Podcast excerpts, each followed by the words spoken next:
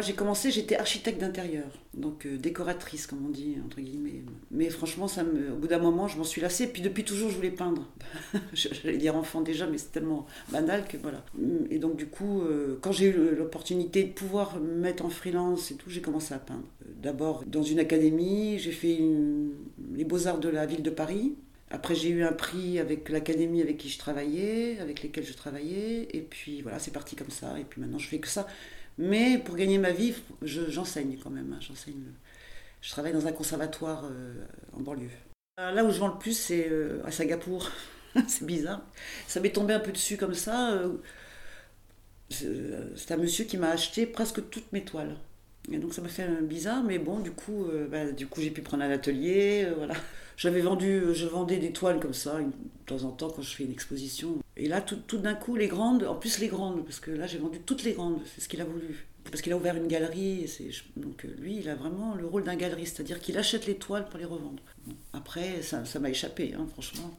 Mais ça, me fait gagner ma vie avec ma peinture, pour, on pourrait dire pour la première fois. Et sinon, j'expose un peu en Japon, je fais des salons, des choses comme ça. Voilà. Quelquefois, c'est par rapport à mes lectures que je suis inspirée, c'est-à-dire que je me suis pris d'une folie pour Michaud, Henri Michaud. Euh, je connaissais sa peinture, ses dessins, mais euh, tout d'un coup, j'ai eu une boulimie, j'ai tout lu. Et là, ça m'a.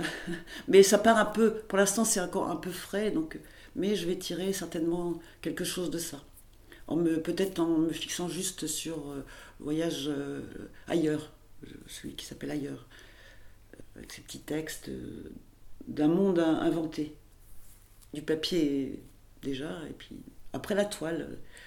Mais c'est marrant parce que le travail n'est pas le même sur la toile. Et souvent, je, perds un peu ma liberté sur les toiles. Et donc, je reviens au papier pour la regagner.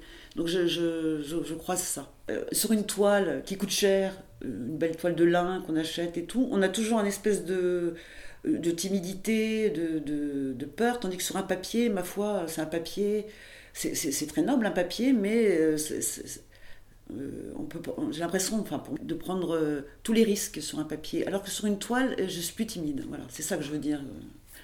C'est pour ça que j'intervalle, parce que quand je viens du papier, après, je retrouve une certaine liberté quand même sur la toile. Je ne suis pas là à me dire je vais faire un chef-d'œuvre sur une toile. C'est pour ça que je travaille en série d'ailleurs, parce que il y, a toujours y a toujours des choses moins bien, plus lourdes.